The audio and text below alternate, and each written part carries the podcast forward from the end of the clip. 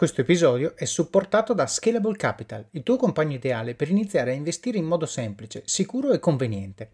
Con oltre 600.000 clienti, Scalable è una piattaforma regolamentata e questo è molto importante ragazzi, perché vi offre una possibilità di investire in azioni, ETF e fondi partendo solo da un euro. Ma perché dovreste iniziare a investire? È semplice. Primo, l'inflazione, che se aumenta di questo passo diminuisce di molto il nostro potere di acquisto. Secondo, se pensate oggi che la pensione che avrete quando ci andate a 80 e passa anni vi permetterà di sostenere lo stile di vita che avete, beh, vi faccio tanti auguri. E il terzo, beh, per chi ne ha, i figli.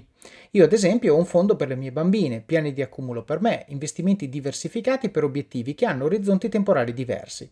Con Scalable puoi dare forma ai tuoi obiettivi di investimento e sfruttare appieno il suo potenziale per far crescere i tuoi risparmi nel tempo. L'importante è iniziare per step e Scalable non ti permette solo di acquistare azioni o ETF, ma anche di imparare come funziona il mondo degli investimenti. Scopri di più su come Scalable può trasformare il tuo approccio agli investimenti visitando il link in descrizione. Ricorda, con Scalable il tuo viaggio finanziario può iniziare solo con un euro.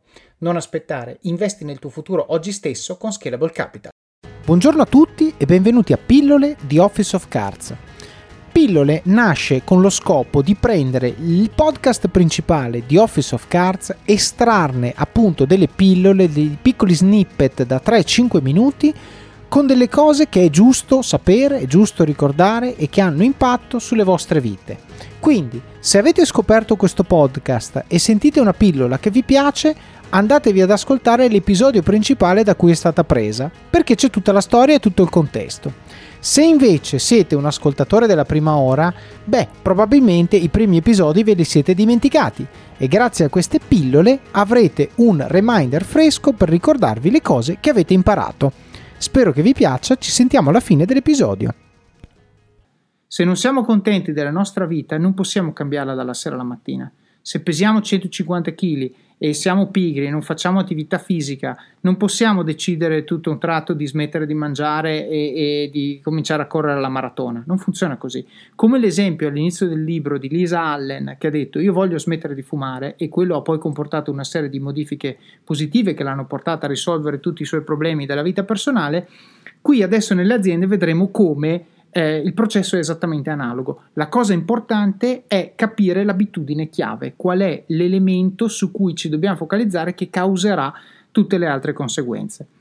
Allora, leggo il passaggio. Il passaggio eh, da cui parto è quello che O'Neill disse all'assemblea degli azionisti appena dopo essere stato nominato amministratore delegato. Disse: Voglio parlarvi della sicurezza dei lavoratori. Ogni anno molti operai di Alcoa subiscono seri infortuni. Il nostro tasso di infortuni è inferiore alla media dell'industria americana, soprattutto se pensiamo che i nostri dipendenti lavorano con metalli che raggiungono i 1500 gradi e macchine che possono strappare un braccio a un uomo. Tuttavia non è abbastanza. Intendo fare di Alcoa l'azienda più sicura in America. Voglio azzerare gli infortuni. Il pubblico era perplesso. Di solito questi incontri seguono un copione prevedibile. Un nuovo amministratore delegato si presenta facendo sfoggio di falsa modestia. Ah, come ce la spassavamo all'Harvard Business School e poi promette di aumentare i profitti e abbassare i costi. Non manca un feroce attacco alla politica di tassazione e regolamentazione dell'attività economica da parte del governo. Talvolta con un fervore che suggerisce un'esperienza in prima persona in una causa di divorzio, non viene risparmiata neppure la giustizia. Il discorso si conclude in un turbinare di paroloni alla moda, eh, di, paroloni alla moda, sinergia, riduzione dei costi e competizione tutti tornano nei loro uffici rassicurati che il capitalismo sia salvo. Quindi questo, quante volte noi sentiamo questi proclami politici che hanno senso? Aumenteremo le vendite, ridurremo i costi, eh, la, nostra, la, soddisfazione dei nostri dipendenti sarà nel, nel miglior 10% della nazione, siamo tutti felici. Peccato che poi non succede.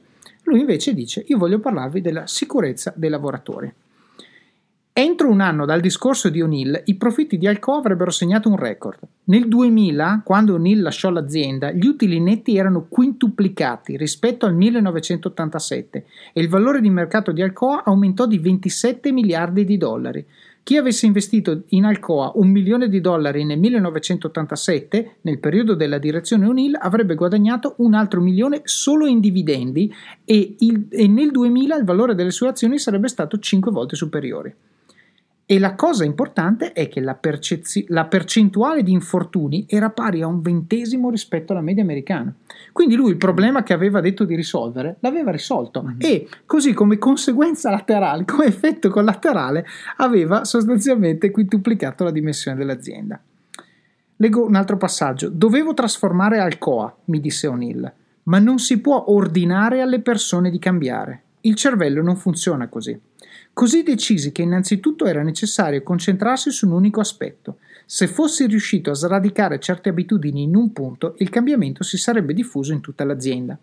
Secondo O'Neill, alcune abitudini hanno il potere di innescare una reazione a catena, modificando altre abitudini mentre si propagano all'interno di un'organizzazione. Alcune abitudini, potremmo dire, sono più importanti di altre nel riconfigurare la vita professionale e personale. Si tratta delle abitudini chiave che esercitano la, lo- la loro influenza sul modo in cui gli individui lavorano, mangiano, giocano, vivono, spendono e comunicano. Questo quindi è il concetto fondamentale di questo capitolo. L'abitudine chiave. Possiamo cambiare tutto? Tutto in una volta? No. Possiamo cambiare tutto una cosa alla volta? Assolutamente sì. Basta partire da un'abitudine e costruire su questa una serie di altri successi. È interessante perché a, a livello di organizzazione, qui parla di propagazione di abitudini e molte volte quando una persona gestisce un team lo vede chiaramente come certi atteggiamenti, certe, certe abitudini, certe maniere di, di, lavorare si propagano velocemente in un team. Se tu hai per esempio un gruppo di 10 persone e hai una o due persone che sono scontente, sono demotivate, e sarà molto più semplice che il resto del gruppo eh, si, vede, mm, si, vede, impattato da questa cosa. Quindi c'è un effetto proprio propagazione della negatività. Al contrario, se tu riesci, eh, relazionandomi con questo esempio, se tu riesci a identificare chi sono le persone demotivate e riesci a capire come motivare o come isolare questo problema, l'effetto propagazione sarà poi positivo e quindi vai a, a, a, ad impattare tutto il gruppo. È interessante questo parallelo, infatti quando parliamo di abitudini pensiamo sempre a qualcosa che qualcuno mm-hmm. fa, ma in realtà alcune volte l'abitudine è proprio la persona esatto. in quanto tale per il suo atteggiamento. Quindi, eh, ripeto, considerando questo capitolo soprattutto dedicato a manager di team, soprattutto pensando a team in difficoltà, è bene riflettere quali sono le abitudini, diciamo, collettive che non generano valore, ma anche riflettere, come dicevi tu Andrea, su quali sono le persone che non sono positive eh, nei confronti di tutto il resto del team, perché poi ne basta uno e si propaga, sia ne basta uno positivo, sia esatto. ne basta uno negativo. Bene, come avete sentito questa pillola da sola vive, però ovviamente è parte di una storia che abbiamo raccontato nell'episodio principale vi consiglio quindi di andarlo a sentire per avere tutto il contesto che ci ha portati a dire questa frase e poi soprattutto per sapere come va a finire e cosa succede dopo. Quindi buon ascolto, ci sentiamo alla prossima pillola oppure vi aspetto nel podcast principale di Office of Cards. Alla prossima!